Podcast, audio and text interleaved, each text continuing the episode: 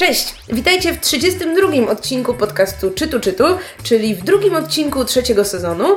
Dziś tradycyjnie będziemy rozmawiać o książkach, autorach i wszystkim, co związane z czytaniem. A witają Was ja, Ocia. Megu.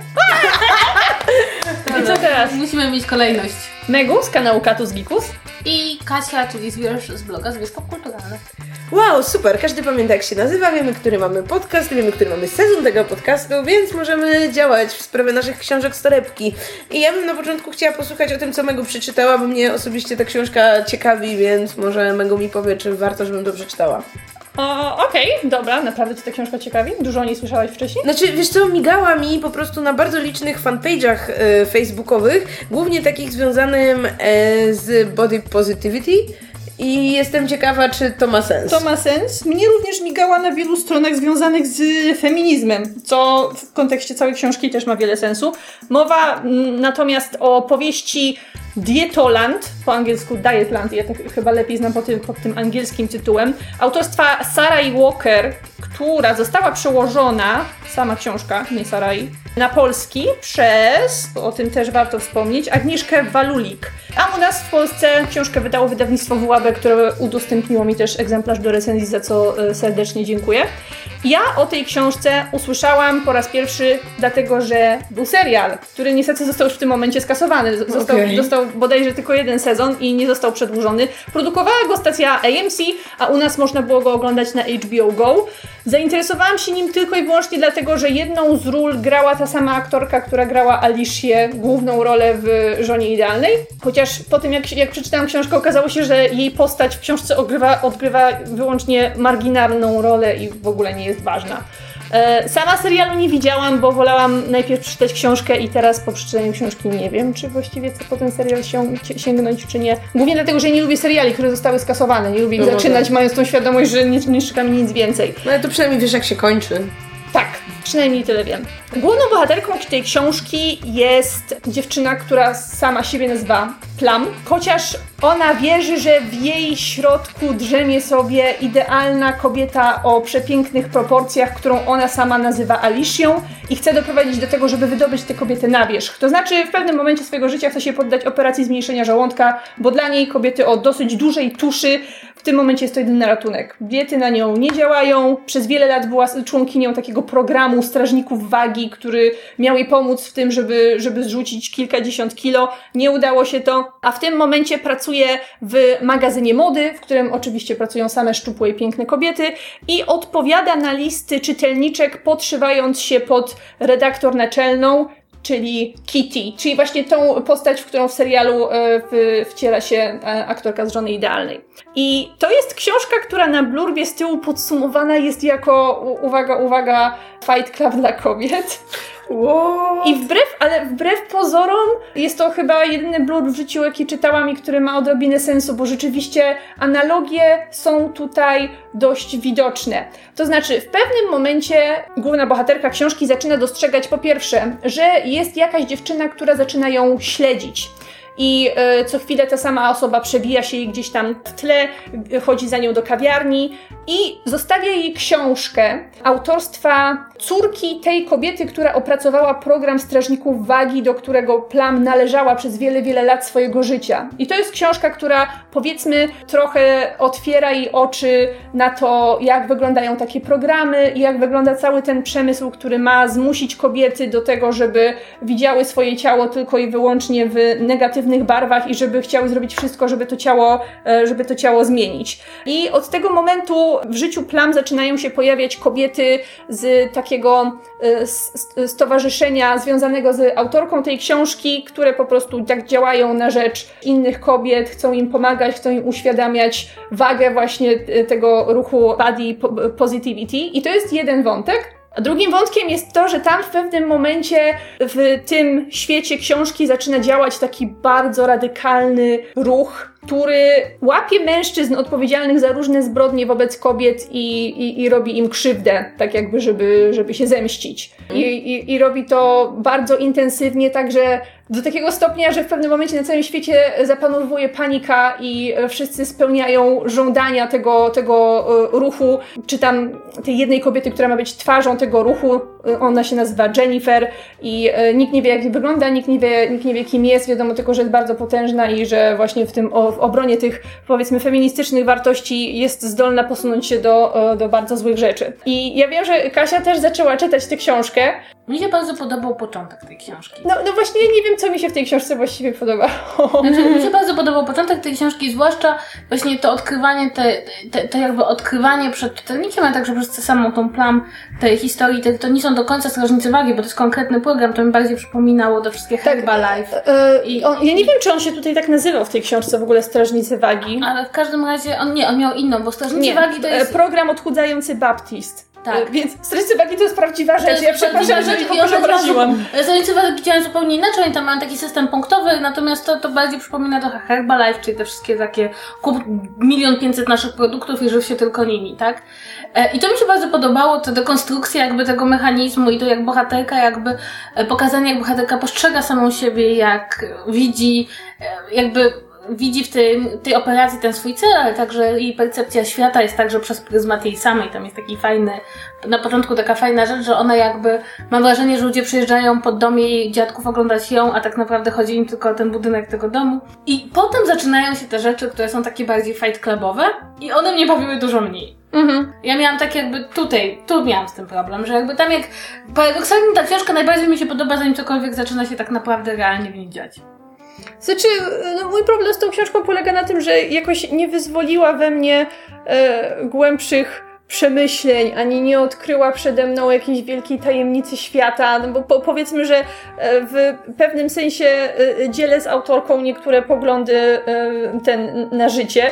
Niemniej jednak ten cały wątek tych fundamentalistycznych bojowniczek o prawa kobiet, które tam w pewnym momencie zaczynają działać, jakkolwiek rozumiem, jaki to miało cel, bo to jest trochę jak z Hitlerem u Tarantino, po prostu masz odczuć satysfakcję widząc, mm. że złym ludziom, których w rzeczywistości nie spotyka kara, tutaj dzieje się, dzieje się krzywda i kończą źle.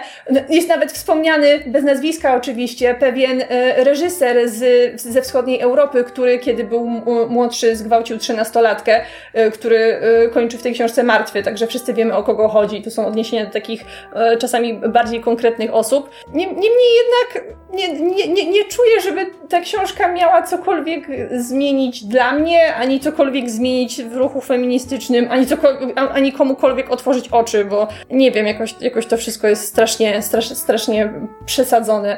No, sam fakt, że słyszycie, nie potrafię za bardzo zebrać słów nawet mm. w, w, jakąś bardziej spójną recenzję, po prostu nie zrobiła na mnie aż tak dużego wrażenia. No też zaznaczyć, że ten serial jakby nie do końca szedł drogą książki, bo na przykład tutaj ta redaktorka, za którą pisze bohaterka, te, te listy jest taką postacią bardzo długoplanową. Tak, tutaj praktycznie nie ma. Natomiast w, w serialu ona jest dużo bardziej kluczową postacią. I jakby no też grają najbardziej znana aktorka w całym serialu, więc mhm. E, to jest tak, że punkt wyjścia jest bardzo podobny i pewne wątki się powtarzają, ale to nie jest taka ekranizacja jeden do jednego. A, no to dobrze, że to wspomniałaś, bo ja nawet o tym nie wiedziałam. Jest mi to zupełnie obojętne, czy ktoś przeczyta tę książkę, czy nie. okay. najgorsza recenzja, no, no, ale bo, takie, bo, bo właśnie takie emocje we mnie ta książka wzbudziła. Ja nie cierpię opowiadać o książkach, które w żaden sposób mnie nie poruszyły. Gdyby chociaż była zła, to mogłabym ją zjechać i sprawiłoby mi to jakąś przyjemność. Gdyby była dobra, mogłabym ją pochwalić i powiedzieć, co było w niej złe. A ona jest po prostu taka nijaka.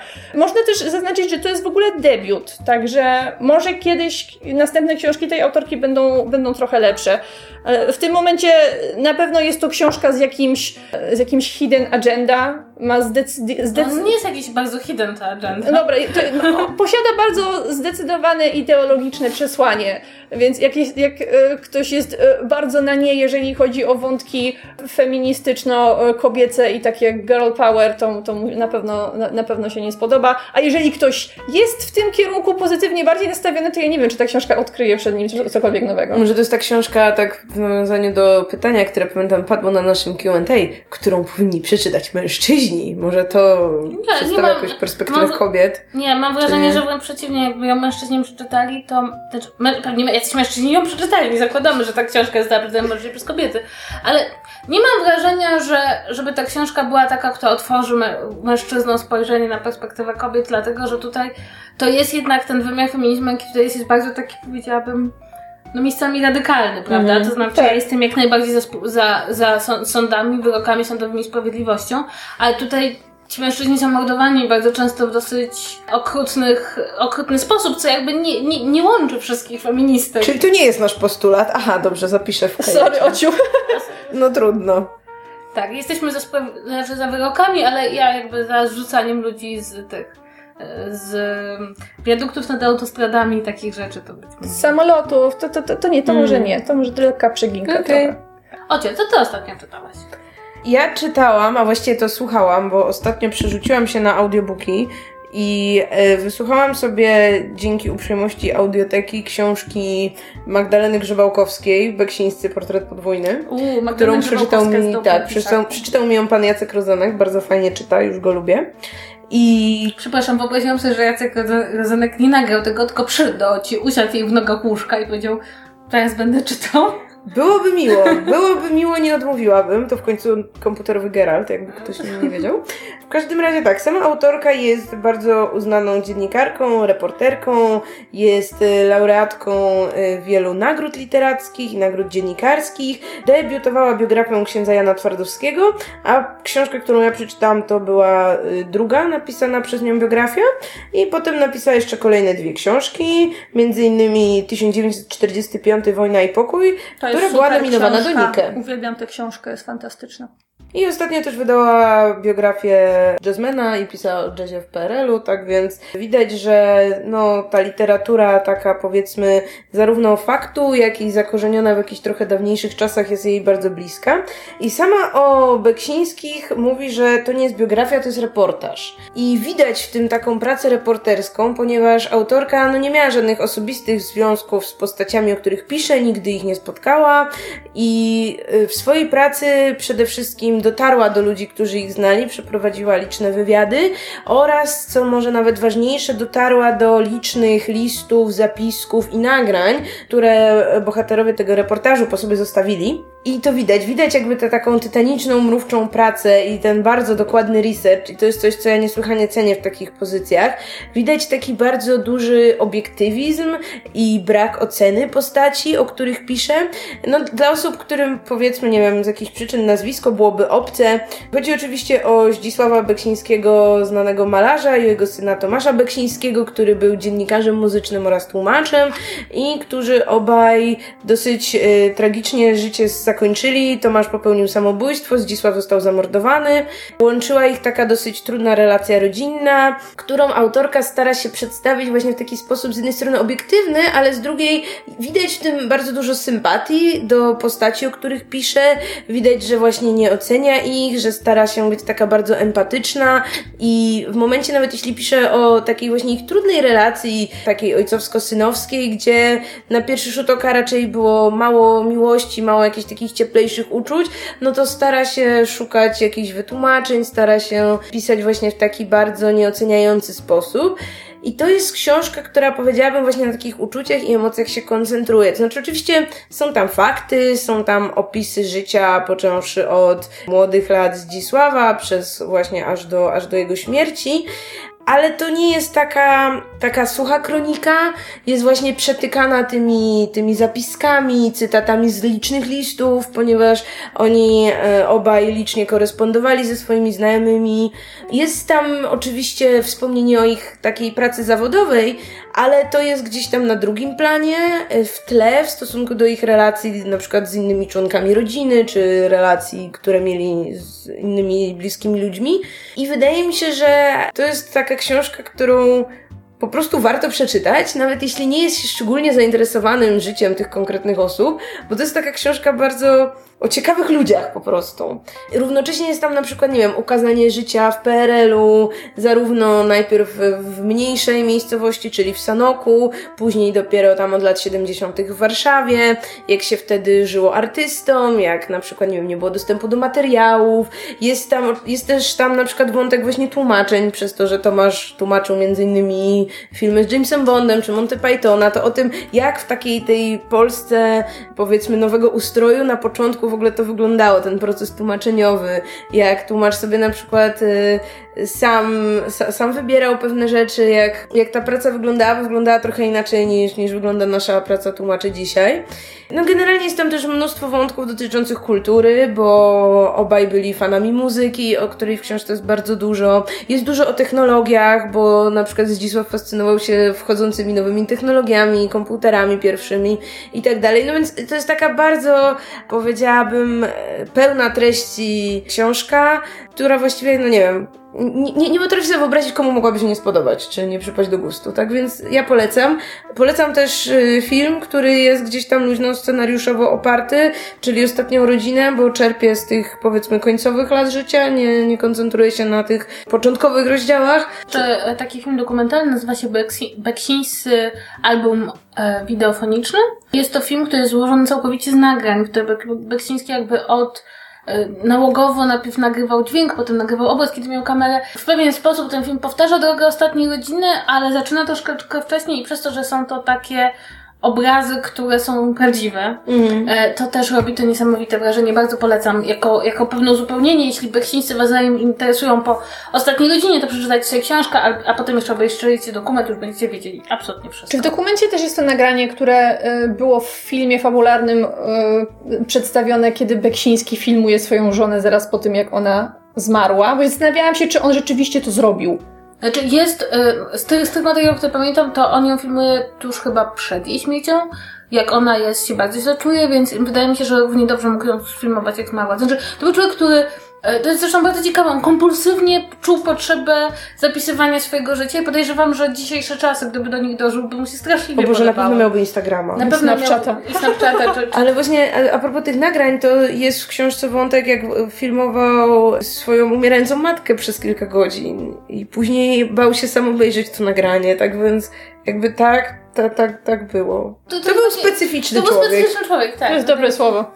Tak, no Parlamentarny. Po tych, e, po tych dwóch książkach teraz ja będzie czas na moją i przyznam szczerze, nie będę ukrywać, tą książkę czytam dlatego, że mi za to zapłacono, ponieważ kampania mediowa, e, która wydała książkę Opowiem Ci o zbrodni, poprosiła mnie, żebym ją przeczytała, ponieważ jest to książka, która towarzyszy programowi na e, kanale Crime i plus Investigation, Investigation Polsat, to jest C i Polsat. I to opowiem Ci o zbrodni, to jest, jest bardzo ciekawy pomysł. Otóż kilku polskim autorom i autorkom kryminałów zaproponowano napisanie opowiadania w oparciu o prawdziwą zbrodnię, jaka miała miejsce w Polsce w przeszłości. I pomysł jest taki, żeby oni pisząc to opowiadanie starali się w jakiś sposób uzupełnić luki, które mamy w tej historii. Nie chodzi o to, o przebieg wydarzeń, ale chodzi o takie rzeczy, które zwykle nie budzą naszego wielkiego zainteresowania, tak jak na przykład, że budzą nasze zainteresowanie, ale nie mamy na nie jasnej odpowiedzi, na przykład motywacji. Dlatego, że te prawdziwe zbrodnie nie zawsze są takie jak te kryminalne, które ktoś układa i gdzie każdy ma perfekcyjny plan i zbrodni dokonał jakiś człowiek, który po prostu wybrał tą jedną osobę. Bardzo często te prawdziwe zbrodnie są absolutnie przypadkowe.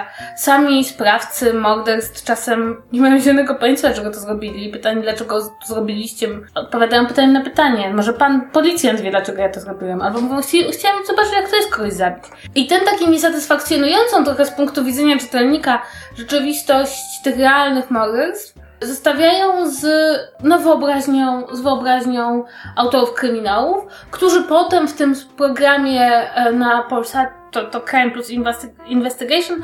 Potem prowadzą jakby każdy swój odcinek, gdzie rozmawiają ze specjalistami, jest tam trochę inscenizacji tego wydarzenia. I teraz tak, te opowiadania są bardzo nierówne. Zaczyna je opowiadanie Katarzyny Bondy, które jest oparte od chyba najgłośniejszą z całego tego tomu sprawy. To była taka sprawa licealistą, się nazywał Tomek który poszedł świętować maturę i został e, zamordowany, najpierw porwany, a potem zamordowany, jakby został porwany dla okupu, ale potem się zorientowali ludzie, którzy go porwali, zupełnie trochę przypadkowa banda ludzi, że on może ich rozpoznać i zdecydowali się go zabić. I w przypadku tego opowiadania, no właściwie rola autorki jest taka, że ona to się stara opisać tym swoim bardzo charakterystycznym językiem, jakiego Bonda używa. No i przyznam szczerze, no to naprawdę pasuje do jej stylu, bo ona też bardzo dużo czerpie z prawdziwych informacji, robi dużo research, ale nie jest to nic bardzo ciekawego. Natomiast Wojciech Chmielarz, jeśli dobrze pamiętam, napisał ostatnio Żmijowisko, które jest bardzo popularne, Mhm. Zrobił bardzo z kolei ciekawy pomysł, to znaczy z jednej strony napisał to swoje opowiadanie o, o kobiecie, która mordo- zamordowała swojego męża i w ogóle była taką czarną wdową trochę, a z drugiej strony napisał o tym, jak on sam pisze to opowiadanie. I to połączenie tych dwóch światów, gdzie on sam trochę kreuje wizję siebie, pisarza, który pisze opowiadanie i też opisuje tą zbrodnię, która rzeczywiście jest o tyle ciekawa, że to była zupełnie dobra matka i żona, która nagle zeszła na złą drogę i po prostu jej historia jest zupełnie z punktu widzenia pisania kryminału byśmy nie uwierzyli, że ktoś taką historię napisze. No i to jest bardzo ciekawe tak formalnie. E, Z kolei mi się najbardziej podobało, e, e, podobał tekst, który napisała Marta Guzowska, gdzie ona jest archeologiem i opisuje mm, morderstwo, które jakby do tego, co się wydarzyło, dochodzono także po szczątkach, które znaleziono. I ona opowiada na przykład, e, opowiada, wypisuje, co tam znaleziono na miejscu, a potem tak z takiej swojej perspektywy archeologa mówi, gdyby, gdyby archeologowie znaleźli coś takiego, to byśmy o tym mówili przez ileś tam lat i byłaby wystawa i po prostu bylibyśmy przeszczęśliwi.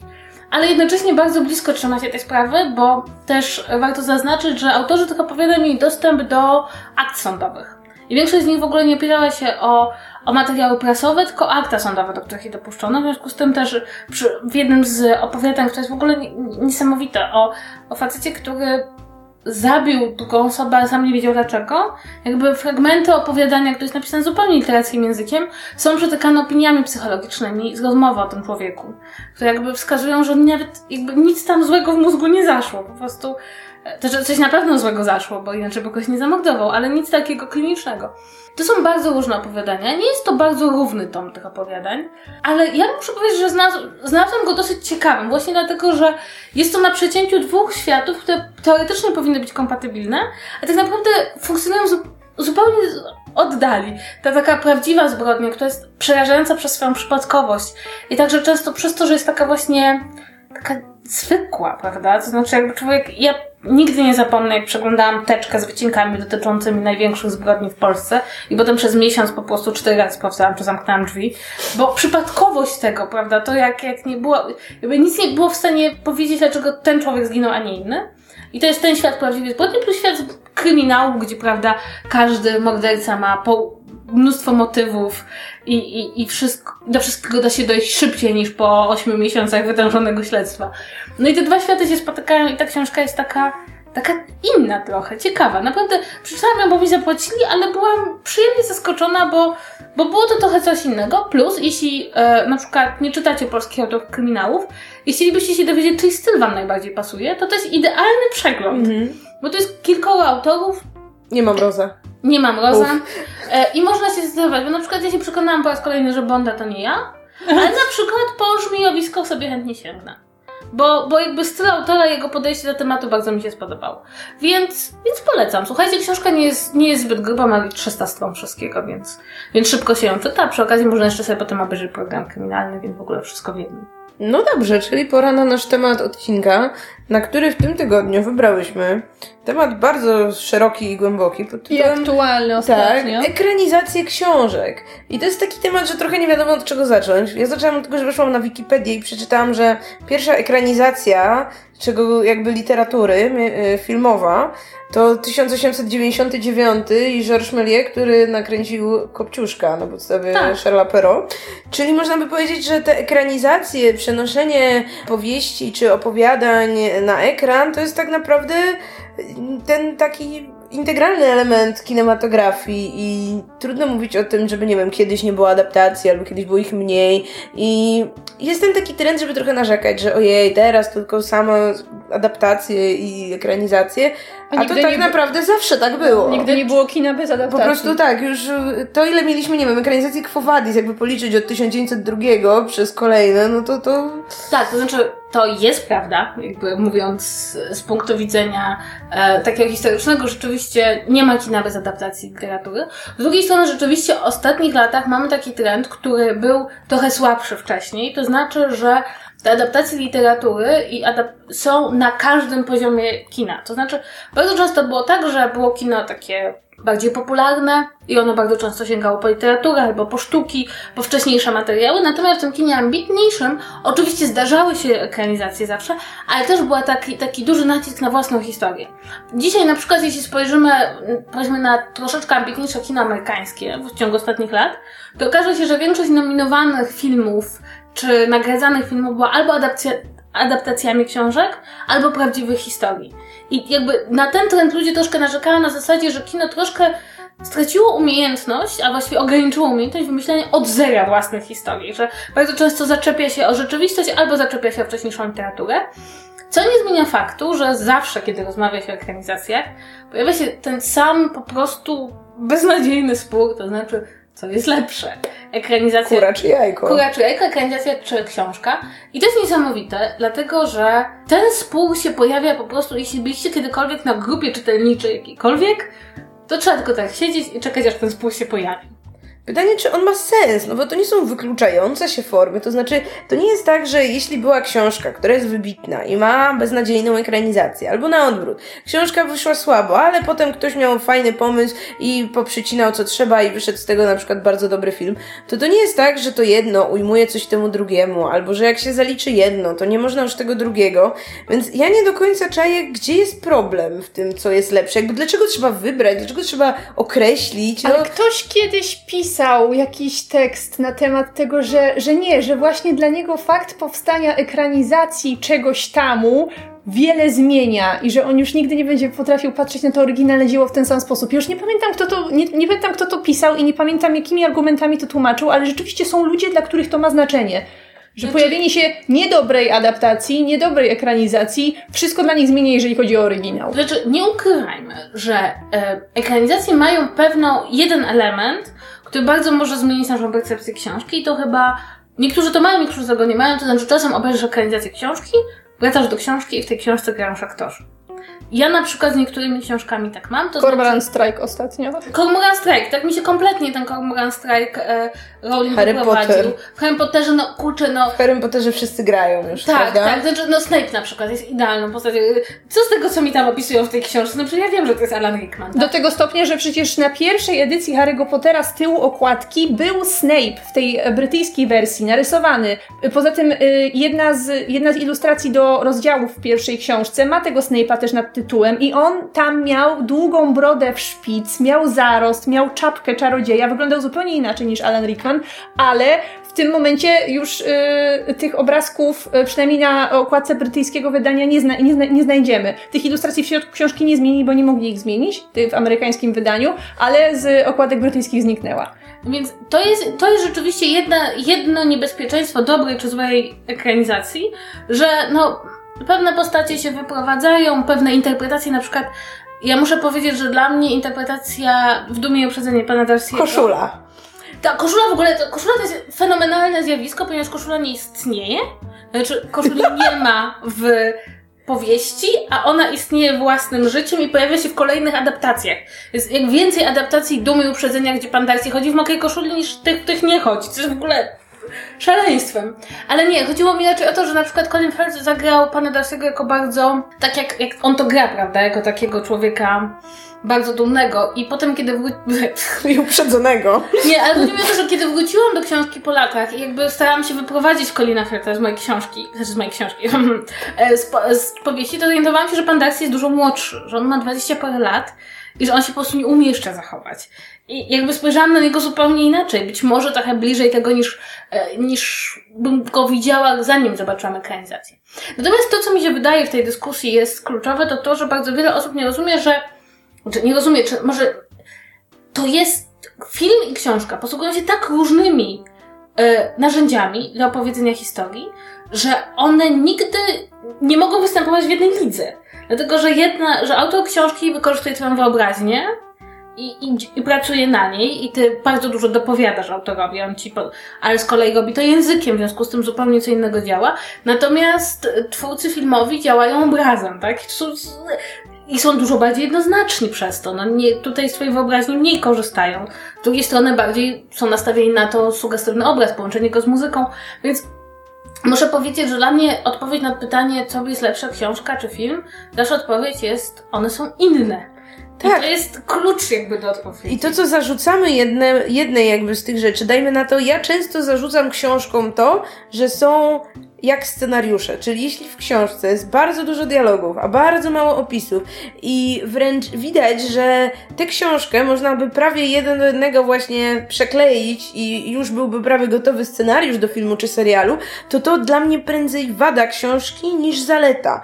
Ale gdybym to samo oglądała właśnie już przeniesione na ekran, to wydaje mi się, że no, te zarzuty by się nie pojawiły, tak? Bo nikt by mi nie musiał opisywać tych rzeczy, tak jak mówisz, tylko bym je po prostu widziała. W momencie, jak książki stają się za bardzo filmowe, to to zaczyna przeszkadzać i wydaje mi się, że trzeba w jakimś sensie o to rozgraniczenie tych mediów dbać i ja bym bardzo nie chciała, żeby właśnie książki szły już w bycie takimi prawie, że gotowymi scenariuszami, tylko żeby w książkach jednak były te przytłaczające opisy, żebym mogła sobie to wszystko powyobrażać, a nie, że często książki pisane już, nie wiem, prawa autorskie do ekranizacji już dawno temu sprzedane, jak autor był w połowie i tak, no wiecie, już tak nie opisywał tych rzeczy, no bo hej, zaraz to zobaczymy.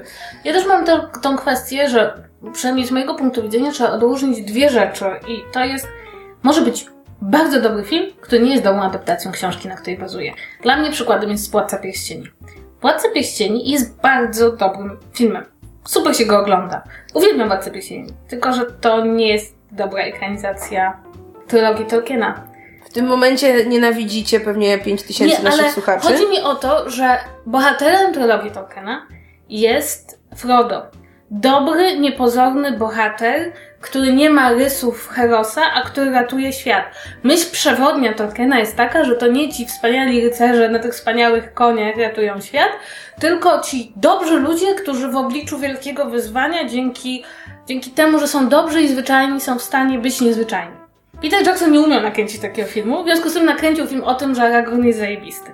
I to się świetnie ogląda. Ale to w tym momencie też nam się, y, y, prze, przenosimy się trochę na temat taki, y, powiedzmy, który powinien być motywem przewodnim tego odcinka, to znaczy, co to znaczy dobra adaptacja. I właśnie dla ciebie tu w tym momencie to jest odpowiednie przekazanie głównej wizji autora z książki. To znaczy, y, to jest. Czy to jest wtedy- tylko to, czy to będzie jeszcze coś, czy, czy coś jeszcze poza tym się będzie liczyło? To znaczy nie, chodzi mi o to, że dla mnie są oddzielne rzeczy. Bycie dobrą adaptacją i bycie dobrym filmem, tak? No tak, pytanie, jakie cechy ma dobra adaptacja? Moim zdaniem myśl przewodnia zostaje. To znaczy, że y, tak, dla mnie cechą dobrej adaptacji jest to, że myśl przewodnia jest spójna, przekaz jest spójny. Bo podam przykład. Mosty, mm, co się wydarzyło w Madison County, Mhm. jest fenomenalnym filmem i beznadziejną książką. I ten fenomenalny film nie jest dobrą ekranizacją tej beznadziejnej książki. Bo rozjeżdżają się tematycznie.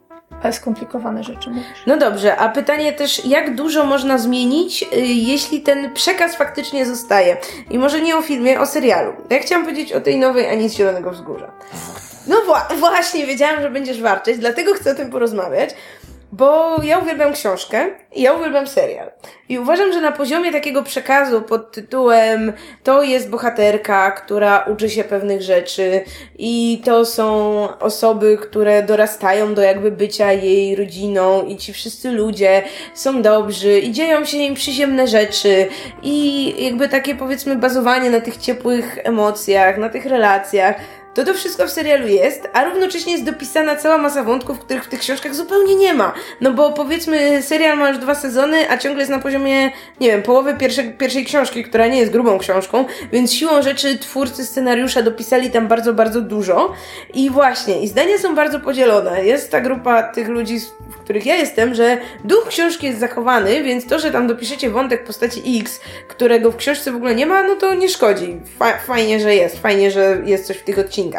No ale wiem, że jest ta druga grupa, która jest zupełnie przeciwnego zdania. Znaczy, ja uważam, że e, moje główny zarzut do tego serialu w ogóle nie polega na tym, czy jest dobrą ekranizacją ani Zielonego Wzgórza, czy nie. Mój główny zarzut jest taki, że przekłada współczesne mechanizmy zachowań na 100 lat za wcześnie i przez to fałszuje historię, e, co moim zdaniem wcale nie przyczynia się dobrze do sprawy, bo mogłoby, tworzy złudne wrażenie, że wszyscy mogli się 100 lat temu zachowywać tak jak dzisiaj, tylko się nie zachowywali, a to nie jest prawda.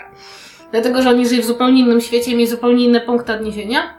Poza tym ten film ma poważny problem, ponieważ e, stara się być za bardzo współczesny, w związku z tym, no nie wiem, jest tam odcinek, gdzie chłopcy są bardzo niemili dla drugiego chłopca, pomijając po, poza, poza jego orientacją seksualną, to on rysuje, prawda? I oni tam się z niego śmieją, że on rysuje. Ja przypominam, że to jest przed powszechnością fotografii. Osoba wtedy, która umiała ładnie rysować, była podziwiana. To dzisiaj posiadanie motorycznych umiejętności przez chłopca jest głupie. Wtedy było podziwiane. I bardzo mnie to, jakby mnie to boli po prostu dlatego, że gdyby to był współczesny serial, to ja bym go kochała. Okej. Okay. Nie to bo jest tego Gdyby to była współczesna adaptacja Ani Zielonego Wzgórza, byłoby okej. Jak taki Sherlock BBC, tak. Ania BBC mm. ja współczesności. kochałabym to wtedy. Bo mnie nie denerwuje to, że oni dopisują nowe okay. wątki. Zresztą na przykład uważam, że fakt, że dopisali w pierwszym sezonie taką pewną traumę Ani, której nie ma w e, książkach, jest bardzo bardzo sympatyczne. To znaczy, jakby nie, nie sympatyczna, sympatyczna trauma, trauma. nie sympatyczna trauma, ale uważam, że to był taki właśnie przykład dobrego wprowadzenia wątku, który, nad którym dzisiaj byśmy się pochylili.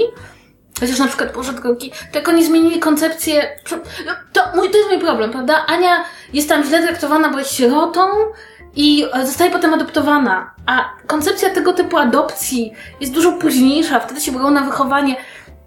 Więc to moje, moje zarzuty względem Ani Zielonego Wzgórza nie polegają na tym, że jest złą e, ekranizacją Ani Zielonego Wzgórza, polegają na tym, że... Jest że, złym serialem. Że, jest serialem, który bardzo nie szanuje realiów, w których się dzieje, do tego stopnia, że moim zdaniem to jest już niepokojące. Ale to nie sądzisz, że można by traktować tą opowieść jako tak, yy, po prostu mając świadomość tego, że jest to pewnego rodzaju feel good fantasy, robione po to, żeby ludzie mogli, znając, znając właśnie tą książkę i oryginalną historię, poczuć się trochę lepiej, wiedząc, że właśnie te wątki i te bardziej trochę współczesne tematy są w niej poruszane? Ja, ja mam z tym straszny problem, z tym feel good fantasy odnośnie przeszłości, ponieważ przyszłość nie powinna nas feel good. Okej. Okay. Zwłaszcza, to znaczy, pomyśl sobie, ja sobie myślę z tej, z tej strony. Do dzisiaj mamy olbrzymi problem z równością i z pewnymi postawami i pewnymi zachowaniami. I kiedy robimy sobie taki feel good fantasy, że Ania z Janego Wzgórza mogła wtedy e, być absolutnie doskonale wiedzieć, co powiedzieć homoseksualnemu chłopcu, chłopcu, który robi coming out, a Gilbert mógł nie mieć zielonego pojęcia, co to jest rasizm, to mamy takie na zasadzie, och, ci ludzie po prostu, gdyby tylko chcieli i byli mili, to by zachowywali się dokładnie tak samo jak my. To nie do końca tak działa i prawdę powiedziawszy, to fajnie się patrzy, jak myślimy sobie, my byśmy byli tą Anią, my byśmy byli tym Gilbertem. Ale pomyślmy sobie o tych wszystkich ludziach, którzy przez bardzo wiele lat na przekół temu, jak się społeczeństwo zachowywało. I to byli czasem mili ludzie, poza tym. Musieli walczyć, tak? Taki homoseksualny chłopak w świecie, w którym homoseksualizm był przestępstwem, musiał przez bardzo wiele dziesiątków lat jeszcze walczyć o swoje prawa. I my się fajnie czujemy, że bylibyśmy taką Anią. A on się tak patrzy i myśli sobie, a gdzie jest gdzie są te wszystkie rzeczy, które ja przeżyłem? Gdzie są te, te, te, wszystkie miłe dziewczynki z mojej klasy, które wszyscy lubili i które nie chciałyby ze mną więcej rozmawiać? I wiesz, i to jest takie fajne, bo Ania jest nami w tej przeszłości, mm -hmm. prawda? Jest naszą współczesną bohaterką w przeszłości, w związku z tym my się możemy czuć dobrze. A ja na to patrzę z punktu widzenia mniejszości. Znaczy, ja nie należę do mniejszości, ale jakby myślę sobie, że gdybym była z mniejszości, to by mi to, to by mnie to denerwowało, bo mm -hmm. I w ogóle to jest mój problem, dlatego że potem ludzie niestety e, patrzą na przeszłość przez pryzmat takich produkcji i mają takie feel good, jeśli chodzi o przeszłość. Ale generalnie to, że e, wszystkie ekranizacje różnych rzeczy kreują nasze wyobrażenie o historii, to nie jest problem związany tylko z Anią z Zielonego nie, Wzgórza. Nie, nie jest. Mm. Znaczy, dlatego wszyscy myślą, że na przykład w średniowieczu w Europie nie było czarnoskórych ludzi, bo przecież w europejskich i amerykańskich filmach, w filmach o średniowieczu grają sami biali ludzie. Da, dziwne. nie, a słuchajcie, a powiedzcie mi pytanie troszeczkę z innej beczki. Czy macie jakąś taką ekranizację, którą po prostu uwielbiacie? Ja to chyba powtarzam od, w każdym Q&A, przynajmniej w każdym, kto, w którym pada to pytanie. No dla mnie to jest Pokuta na podstawie Jana McEwana, y, którą y, zresztą zrobił auto, reżyser do mojego uprzedzenia, tej powiedzmy... Joe Wright. Tak, Joe Wright, dokładnie. I to jest dla mnie taka ekranizacja idealna, bo z jednej strony oddaje mi właśnie to przesłanie, czyli to, o czym wspominałeś, że ten przekaz to jest tak naprawdę tym powiedzmy najważniejszym elementem, którego no nie powinno się zmieniać, jeśli dalej to ma być to samo dzieło, a z drugiej strony próbuje też oddawać powieść w takim powiedzmy wymiarze formalnym, czyli przenieść pewne struktury literackie na taśmę filmową i to jest coś, co ja szalenie podziwiam i co mi się szalenie spodobało, więc yy, to jest ten mój taki numer jeden, który zawsze wymieniam. Jakbym miała wymieniać dalej, to ja bym pewnie podała Władcę Pierścieni. Ja się zgadzam z tym, co ty mówisz, ale dla mnie jakby Znaczy, nie stoi to w sprzeczności. Pod względem wizualnym trzeba powiedzieć, że mi się śródziemie na przykład już... Ja wiem, gdzie Mhm. ono jest, trzeba polecieć do Nowej Zelandii i to są te miejsca. To jest na przykład coś, co Mhm. dla mnie jest bardzo we Władcy Pierścieni, takie dosyć przekonujące, to znaczy, gdzie to się wszystko rozgrywa. Ja bym bardzo chciała mieć, y, ja bym bardzo chciała potrafić sypać nowymi przykładami z rękawa za każdym razem, kiedy pada to pytanie, ale niestety to pytanie padało już wielokrotnie i ja zawsze opowiadam, że moją ulubioną ekranizacją jest Stardust. Głównie dlatego, że uważam, że książka jest o wiele gorsza od filmu i film potrafił wziąć z tej książki to, co najważniejsze, dodać wątki, których tam nie było w taki sposób, żeby film był jeszcze bardziej atrakcyjny. Jednocześnie zmienił trochę zakończenie, które w książce mi się w ogóle nie podobało, a w filmie mi się podoba i po prostu ma mnóstwo fajnych postaci, e, również tych dopisanych, których w oryginale nie było, albo przynajmniej nie zachowywali się, nie zachowywali się tak samo. I, I to jest idealny przykład tego, jak można zrobić ekranizację lepiej niż książkę, tak żeby po prostu była jeszcze fajniejsza. Bo to jest w ogóle niesamowite, że jest ten schemat, że książka jest zawsze lepsza, a ja bardzo często, to znaczy, oczywiście w przypadku jest duży, duża ilość filmów, które stawiają mniejsze wrażenie niż książka, ale mi się bardzo często zdarzyło, że obejrzałam film, byłam poruszona po prostu, pobiegłam przeczytać książkę i miałam takie, ojej, Tamte dni, tamte noce, no, prawda? o, tak. E, Breakback Mountain, jakby opowiadanie na podstawie którego powstał film jest, no bez porównania gorsze od filmu. Dla mnie Ojciec Chrzestny był taką książką, która A to prostu- nie, to dla mnie było odwrotnie, bo ja najpierw przeczytałam książkę, ja byłam książką zachwycona. A może to chodzi tylko i wyłącznie o kolejność, a nie o to, czy coś naprawdę jest lepsze. Nie, nie, nie wydaje mi się, bo mi się zdarzało. Zdarzało oglądać jakby ekranizację po lekturze książki i mieć nadal wrażenie, że ekranizacja jest lepsza. Natomiast wiesz co, z Ojcem Chrzestnym ja mam tak, że ja uważam, że to jest bardzo, bardzo specyficzna sytuacja. Ja uważam, że bardzo trudno nakręcić lepszy film od Ojca Chrzestnego, a można napisać lepszą książkę z Ojca. Okej, czaję to, ale wciąż wolę książkę. Jakbym teraz miała jeszcze raz przeczytać książkę albo jeszcze raz obejrzeć film, to zdecydowanie wolałabym jeszcze raz przeczytać książkę. No to może teraz trochę e, wbijmy e, kij w mrowisko, ponieważ temat ekranizacji i adaptacji ostatnio był taki gorący w internecie, głównie znowu za sprawą castingów i wiadomości Okej. castingowych. Więc mamy nadchodzący serial z Wiedźminem. Była plotka, która okazała się nieprawdą, że e, Ciri być może miałaby zagrać, mia, miałaby zostać zagrana przez aktorkę rasy niebiałej. Później okazało się, że zagrają tak blada dziewczynka, że bledsza być nie może. Mamy w związku z tym również kontrowersje związane z castingiem na Yennefer, ponieważ e, we, według wielu osób, w tym i mnie, aktorka, która została wybrana do tej roli na tym zdjęciu, które udostępniono publiczności, ale również na innych, wygląda po prostu tak młodo, że bardzo wielu osobom nie pasuje do tej roli. Więc teraz y, można, można postawić takie pytanie, i ja, jak bardzo dopuszczamy to, że autorzy ekranizacji będą zmieniali nie tyle nasze wyobrażenie o postaciach, ale rzeczy i y, charakterystykę zewnętrzną tej postaci, które były jasno opisane w książce. Czy Ja- i, i w jakim stopniu mogą to zmienić? Wiadomo, że mogą sobie zrobić, mo- mogą zrobić, zro, zrobić wszystko, co chcą, ale w, w jakim stopniu dla Was to jest dopuszczalne? To znaczy, dla mnie to jest bardzo dopuszczalne, o ile to nie jest jakiś taki już najbardziej kluczowy dla fabuły element wizerunku jakiejś postaci. Czyli przypuśćmy, jakby, nie wiem, Ania z Zielonego Wzgórza nie była ruda, to bym się wkurzyła. Ale tak poza tym, jeśli, nie wiem, postać jest młodsza, starsza, ma inny kolor włosów, jest innej rasy, to mnie jest to totalnie obojętne, bo ja czytając powieści bardzo rzadko mam faktycznie w wyobraźni jakiś wizerunek tych postaci. Nawet jeśli one są bardzo dobrze opisane, to mnie to często gdzieś tak jakby tak przelatuje nad głową i ja sobie wcale nie tworzę ich wizerunku. Ja często nie pamiętam właśnie ile lat miała jakaś postać, czy właśnie jaka była, jakiej była tak urody dokładnie, właśnie czy jaki tam miała kolor włosów, czy kolor oczu, czy coś takiego. Więc mnie to generalnie nie przeszkadza. Nawet jeśli już było medium, przypuśćmy tak jak, nie wiem, Wiedźmin był grą i ja doskonale mam w głowie wizerunki postaci z gier, dużo bardziej niż z książek, to w momencie jak twórcy serialu pokazują mi coś innego, no to ja mam takie, no okej, dobra, chcę zobaczyć, co wy wymyśliliście i zupełnie mnie to nie rusza na tym poziomie castingu. Tylko ja na przykład jestem w stanie wyobrazić sobie sytuację, że podejmą w tym serialu taką castingową decyzję, która sprawi, że ostatecznie serial będzie mi się podobał mniej. Jestem w stanie sobie to totalnie wyobrazić. I ja wiem, że jest mnóstwo ludzi, którzy mówią dokładnie to samo, myśląc o tym, że któremuś z głównych bohaterów mogliby zmienić yy, yy, kolor, kolor skóry. Przy czym myślę, że bardzo, bardzo, rzadko się, bardzo rzadko się o tym mówi. Ja rozumiem, ja rozumiem takie podejście. Jeżeli komuś osobiście nie, po, nie, nie, nie podoba się, że zmienili komuś e, kolor włosów, kolor oczu, kolor skóry, a w książce wyobrażał sobie go inaczej, na takim totalnie to taki, na, na, takim totalnie osobistym poziomie. Ale jeżeli przy okazji ktoś mi dorzuca tyradę o, po, o politycznej poprawności i o tych y, wszystkich mniejszościach, które teraz się na, na, siłę wbijają, to w tym momencie przestajemy mówić o osobistych odczuciach, tylko wchodzimy w jakieś rasistowskie uprzedzenia.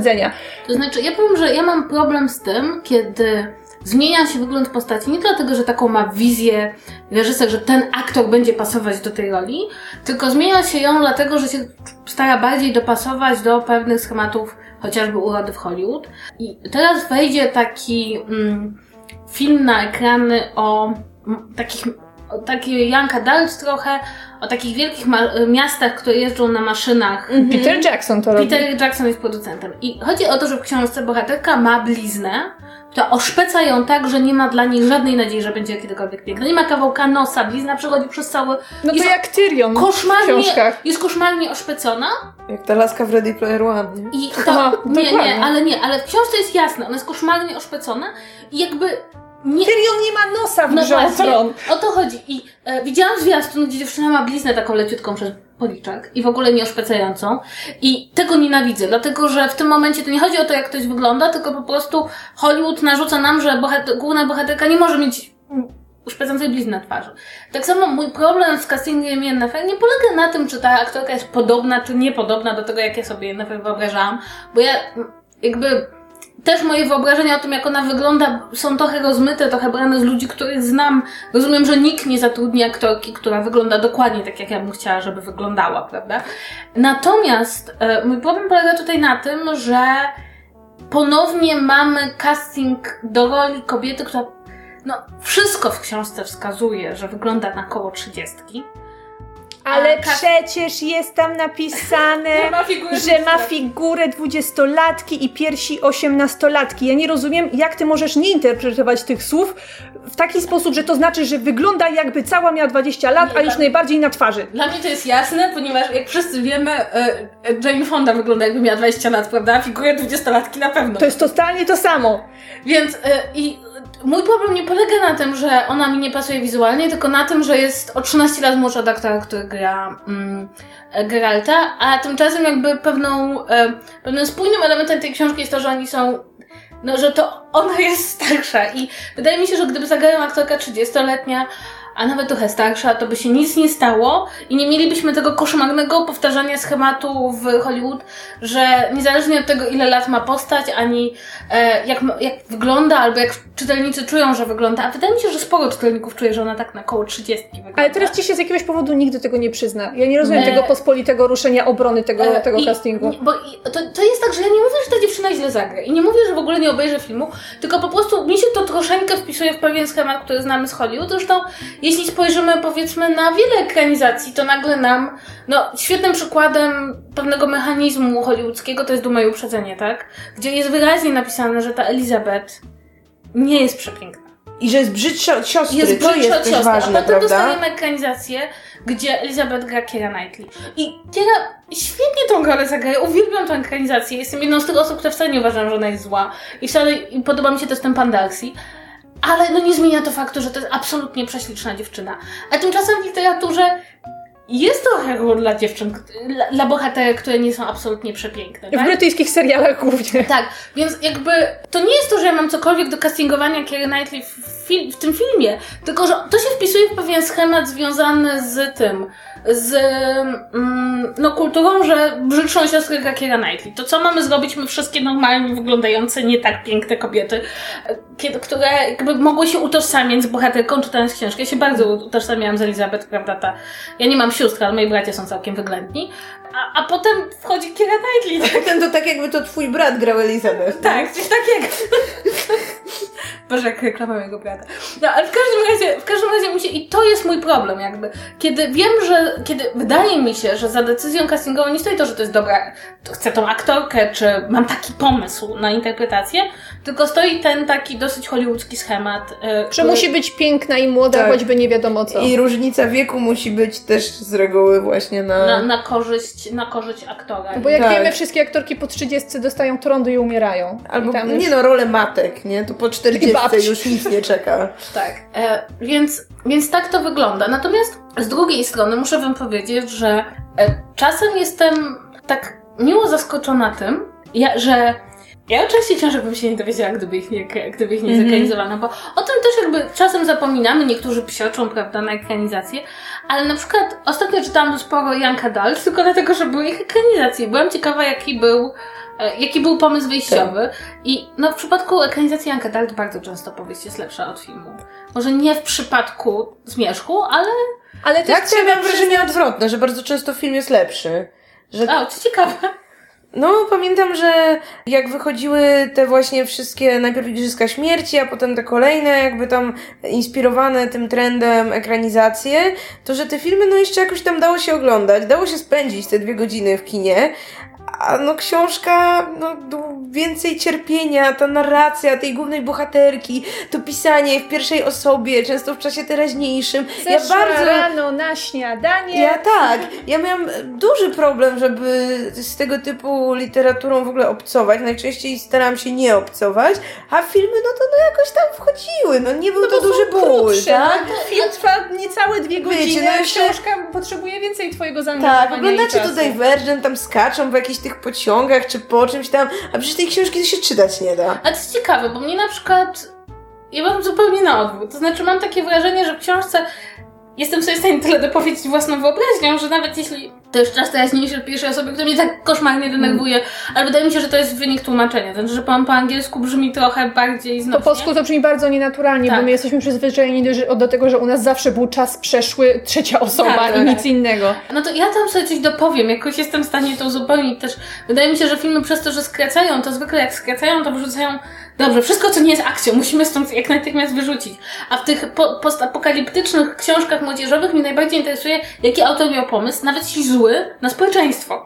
Więc mnie nie interesuje, kto tam do kogo strzela z łuku, tylko bardziej mnie interesuje, jak sobie autor wyobraził, kto co je, jak działa gospodarka, jak działa społeczeństwo. No i to mnie, może dlatego te książki wydawały mi się bardzo znośne, chociaż ja nie mówię, że to jest wybitna kinematografia, ani wybitna literatura. Ja mam z tego rodzaju adaptacjami i ekranizacjami. W ogóle musimy uzgodnić, czy jest jakaś różnica i co, co znaczą te, te oba słowa. Ja mam z nimi taki problem, że kiedy pojawi się jedna dobra ekranizacja książki jakiegoś gatunku, to zaraz za nią wszystkie studia lecą na, na łeb, na szyję, pędzą byleby, które szybciej nakręciło kolejną adaptację kolejnej książki, troszeczkę gorszej, prawdopodobnie z tego samego gatunku. Po Harrym Potterze też e, pojawiło się kilka takich filmów, e, tak samo jak pojawiły się książki Ricka Jordana o, Percy, o, o Percym Jacksonie i, i, i, i Władcach czegoś tam, już nie pamiętam co to było. Ale akurat Władca Pioruna? Ale akurat-? Było też, była też ekranizacja takiego dziwnego czegoś, co się nazywało Ciemność nadchodzi i też o jednym chłopcu, który, który za pomocą magii ratuje świat. Przy okazji Igrzysk Śmierci dostaliśmy tą nieszczęsną niezgodną, która po prostu jest takim strasznym I to, to takie, o Boże, jeszcze taka straszna rzecz z takimi łowcami jakichś demonów, Boże, jak to się nazywało? O, Łowca demonów? Y, c- mm, Cassandra Clare to pisała? O jacie, e, tak. Teraz Takie jest Piąta woda serial. po zmierzchu. Tak, najpierw był film, który się tak nie sprzedał, że skończyli na A, pierwszej Mortal części. Instruments? Tak, Miasto Kości to jest Tak. chyba pierwszy tom? Ej, sekundę, film jest absolutnie fenomenalny, czego tam nie ma. Po prostu... Aidan Turner gra Mikołaka w tym I e, ten, e, Jonathan Rhys Meyers gra tego, gra wampira. Gra jej ojca, nie? I, I w ogóle to jest tak, że tam są jakieś dzieciaki, ale człowiek się nimi kompletnie nie przejmuje, bo ci rodzice są tacy incredibly hot. Ja pamiętam, byłam na tym filmie z moim bratem i ojcem, śmieliśmy się przez cały seans. Obok nas siedziało chyba z 30 młodych dziewczyn i patrzyły na nas dziwnie. O książce nie słyszałam ani jednej dobrej opinii. Była straszna. Ja przeczytałam, była absolutnie piekielnie okropna. No, ale słuchajcie, a właśnie, a propos książek i, e, i filmów. Czy macie tak, że jeśli się dowiadujecie, że kręcą jakiś film na podstawie jakiejś książki, to najpierw sięgacie po książkę i chcecie mieć ją przeczytaną, zanim pójdziecie na seans? Czy Tak, jeżeli taką- się da, tak. Ja bardzo rzadko. To znaczy już musiałoby mnie, nie wiem, znaczy z reguły to jest tak, że jeśli mam już tę książkę wcześniej na swojej jakiejś liście do przeczytania i się dowiaduję, że będzie film, no to faktycznie tę książkę przeczytam. Ale z reguły jest tak, że no nie chce mi się, że ograniczam się już tylko do filmów, no bo jednak powiedzmy, że w skali roku jestem w stanie przeczytać około 50 książek i obejrzeć około 150 filmów. A że no, tak jak mówiliśmy na początku, wśród filmów jako takich jest bardzo dużo ekranizacji, no to na pewno nie chciałoby mi się do nich wszystkich czytać pierwowzorów. To już by musiała być jakaś rzecz, która mnie wyjątkowo interesuje. Z drugiej strony, no to jeśli obejrzę ten film i uznam, że spodobał mi się niezwykle i jeszcze potem, nie wiem, pojawią się recenzja, pojawią się liczne głosy, że a książka to w ogóle jeszcze lepsza, no to wtedy jakby nie widzę problemu, żeby się cofnąć i żeby jakby, że tak powiem, do książki wrócić, nawet jeśli no chronologicznie książka była najpierw. Znaczy, ja przyznam szczerze, że przez bardzo wiele lat wyrobiłam sobie przekonanie, że wolę przeczytać książkę po filmie, ponieważ kwestia no, polega... to bardzo niepopularne. Kwestia polega na tym, że film musi przeciąć książkę. No nie da się zekranizować jeden do jednego książki. Po prostu książki zupełnie się nie liczą z tym, Chyba, ile że trwają. to pięciogodzinny Hamlet. Tak, zupełnie się nie liczą z tym, ile trwają e, filmy. I w związku z tym dostaję jakąś historię, która jest przycięta. Ale póki nie przeczytam książki, to nie wiem, że ona jest przycięta. W związku z tym nie mam tego, że tego wątku nie ma, tą postać zmieni. Oglądam sobie film, który jest dla mnie całością, a potem idę do książki i w tej książce jest więcej. Jeśli mi się film podobał, to dostaję więcej. Jeśli mi się, mam jakąś interpretację tego filmu, a na przykład ten film nie był idealną organizacją książki, to dostaję inną interpretację. I paradoksalnie zwróciłam uwagę, że to sprawia, że obie rzeczy podobały mi się bardzo często bardziej, ponieważ mhm. nie mam czegoś takiego na zasadzie, ej, a gdzie jest mój wątek? Ej, gdzie jest mój postać? Ten bohater wygląda inaczej, a w ogóle to miałby... Nie, oglądam sobie coś, jestem, bardzo mi się podoba, zaglądam do książki, albo książka mi się nie podoba, no bo jest słaba, albo mam takie, okej, okay, czyli tu było jeszcze to, a teraz rozumiem, o, zdecydowanie lepszy pomysł niż reżysera. Muszę powiedzieć, że, że ta kolejność wydaje mi się dużo bardziej u, ułatwia mi satysfakcję z obu rzeczy, ponieważ książki jest więcej. W związku z tym, jeśli mhm. podoba mi się film, dostaję więcej, a nie mam tego poczucia, że ktoś mi coś zabrał, czy że moją wizję, którą sobie zbudowałam na podstawie mojej wyobraźni, ktoś po prostu dostosował do swojej wyobraźni, jak reżyser czy scenarzysta. I przyznam szczerze, że uważam, że czytanie książek przed, znaczy oczywiście są książki, które oczywiście, że przeczytaliśmy przed seansem, prawda? No jakby Wiedźmina wszystkie chyba przeczytałyśmy tak. przed seansem, ciekawe dlaczego. Oczywiście przed pierwszego filmu seansem. No ba. Nie. Nie? Ale... Przed pierwszego filmu seansem? Nie. Kiedy, z którego ona, roku jest ten ona film? jest bardzo młoda, super. A, no ja, ja Wiedźmina pierwszy raz przeczytałam na studiach, chociaż mój ojciec, który zaciągnął mnie siłą do kina i prawie płakał wychodząc z tego filmu, ze zgryzoty, to e, on mnie przez całe życie namawiał, żebym przeczytała te książki, a ja nie chciałam. I pokazał ci film i wtedy stwierdziłaś, uuu, fajne, jest tego nie. więcej w książkach. Nie, i właśnie dlatego przeczytałam je dopiero na studiach. nie, ale ja jakby, ja mam ten mechanizm i wydaje mi się, że on jakby pozwala ocalić radę z filmu i nie, nie, mam takiego poczucia zaburzenia, że jedno z drugim mi się nie zgrywa. Wiem, że dużo osób chce się przygotować do obejrzenia filmu, tak. ale mam wrażenie, że to cię automatycznie musi negatywnie nastawić do filmu, ponieważ ty, jak ty zrobił coś, co przeczytałeś i jeśli ci się spodobało, to oglądasz część interpretację czy wariację na ten temat, bo tym przecież są ekranizacje. Jeden do jednego na to pięciogodzinna... Pięciogodzinny Hamlet, tak. To jest jeden do jednego i to ale, jest chyba jedyny taki przykład. Ale on nie jest jeden do jednego. Czy mówimy o tym film? Film. Ale sekundkę, on nie jest jeden do jednego, ponieważ pięciogodzinny Hamlet dzieje się w XIX-wiecznej Danii. I ma sceny bez, bez głosu, w których jesteśmy absolutnie pewni, że Hamlet przespał się z Ofelią, co nie jest jednoznacznie powiedziane w sztuce. W związku z tym jest i tak in, adaptacją, i tak poszerza i dodaje, więc, więc nie. No dobra, no to w końcu powiedzmy, różnica pomiędzy adaptacją a ekranizacją, bo ta adaptacja to jest taki, takie, takie słowo klucz. To jest takie ładne kiedy, słowo. Ta, no bo kiedy, kiedy, komu, kiedy ktoś stwierdza, że ten film czy ten serial za bardzo odbiega od oryginału, no to wtedy mówimy, bo to nie jest ekranizacja, to jest adaptacja, a w tym już, już jest wszystko dozwolone. Znaczy ja bym powiedziała, że no adaptacja oznacza po prostu, że adaptujemy coś z jednego medium na inne medium, a ekranizacja to jest konkretnie powiedziane, że przynosimy coś na ekran. Czyli, Czyli nie ma jeśli masz Wiedźmina, to adaptacją jest gra komputerowa, y, serial jest adaptacją, ale ekranizacja i film jest adaptacją. No przy czym ekranizacją jest już tylko film, bo gra nie jest ekranizacją. Okej. Jest egranizacją, bo jest takie słowo używane w Wow. niektórych kręgach, więc moim zdaniem to trochę jak kwadraty i prostokąty, nie? Bo dla mnie to była zawsze różnica pomiędzy tym, w jakim stopniu jesteśmy wierni oryginałowi. Ekranizacja powinna być o wiele bardziej wierna, adaptacja zostawia ci pewne pole do manewru i, i, i jakieś tam e, pole do działania wyobraźni reżysera albo scenarzysty. Ja, to się tak nie, zawsze Ja się nie zgadzam. Jakby dla mnie każdy film jest adaptacją, no i jest już właśnie ekranizacją. Znaczy, moment, w którym bierzemy książkę i piszemy na jej podstawie scenariusz, to jest moment adaptacji. Dlatego, że powiedzmy w filmie nikt nie czyta ci z zakadru i Ksiński idzie długą, szarą ulicą, tak? Nie, sz- szedłem długą, szarą ulicą, wokół dookoła były zielone drzewa. Nie, adaptujemy to na inny język, tak samo możemy adaptować, no nie wiem, no z książki na scenę, to też się zdarza, Tak. prawda? I wtedy mamy inscenizację. Natomiast no, ekranizacja oznacza po prostu przeniesienie na ekran, przeniesienie na, Tak. na to specyficzne medium, jakim jest Ekran. e, ekran. No na przykład, e, kiedy mamy słuchowisko na podstawie książki, to, to też jest adaptacja. Tak. Nawet jeśli czytamy słowo w słowo tak naprawdę, to jeśli już czytamy na Dodajemy przykład z podziałem na rolę, dodajemy sobie, nie wiem, efekty dźwiękowe, no to to też jest adaptacja. Tak. Przy czym jakby założenie ogólne jest takie, i to jest to dosyć mądre założenie, że ta swoboda twórcza przy adaptowaniu jest bardzo, bardzo duża i zasadniczo rzecz biorąc, dlatego to ma sens. Bo powielanie tego samego tekstu na scenie, na ekranie, w książce jest oczywiście jakimś wysiłkiem artystycznym, ale dużo mniej ciekawym i dużo mniej rozwijającym niż dodawanie czegoś od siebie, tak? No jakby pamiętajmy, że wszystko, co widzimy na ekranie, jak oglądamy film, ktoś wymyślił. Ktoś to ustawił, napisał muzykę, wybrał oświetlenie, wybrał ubrania, w których ci ludzie są, po- postawił kamerę z tego kąta, a nie z tego kąta. Wszystko, widzimy, tam nie ma nic rzeczywistego. Wszystko zostało przez kogoś wykreowane i to jest fantastyczne. To znaczy, jest fantastyczne jest to, że ktoś bierze czyjąś historię, która wykorzystywała twoją wyobraźnię, wziął swoją wyobraźnię i pokazał ci, co on tam zobaczył. No to jest po prostu, to jest najbliższe czytania cudzych myśli, jak można. Nie, poezja jest bliżej, a potem jest już film. I wasze wyobraźnie wtedy się splatają. I... Tak, macie wyobraźnię, Okej, bardzo ci to takie... E, takie... Mm, Takie erotyczne mm, wyszło. Erotyczne, dokładnie. To jest to słowo, którego szukałam. tak, ocia się czuje, jak ogląda dobrą ekranizację filmową.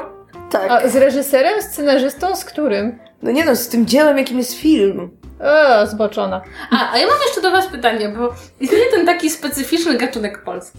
Ekranizacje lektusz. O Jesus. I Czy o tym nie powinien być osobny odcinek?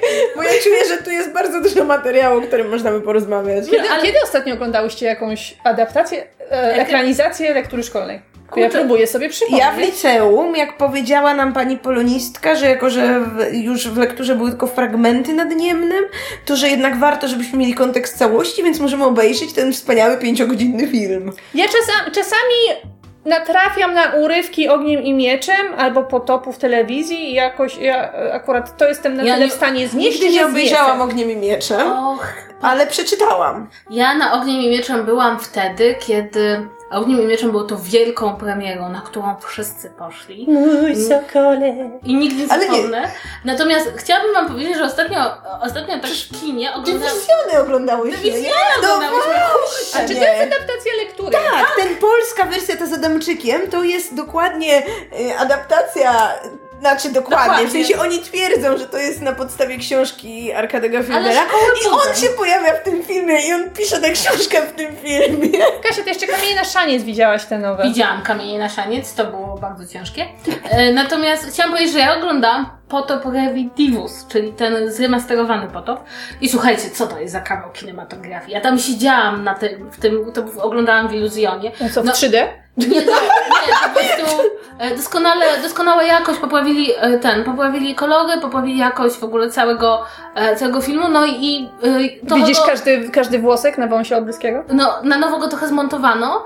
Co na przykład jak poprawili kolory, to się zorientowałam, że po prostu Kmicic podróżował po tej Rzeczpospolitej chyba on jechał przodem, a za nim po prostu jego szafa. On w każdym, on w każdej scenie ma inny przepiękny kontusz i zawsze jest tak, że jak wszyscy są na przykład tak ubrani tak na zielonkawą, czy tak na buro, to w wchodzi Kmicic i on ma Cały na biało? i ma taki habrowy kontusz. A nie, po prostu wiesz, wiesz, aha, tu jest główny bohater w tej scenie.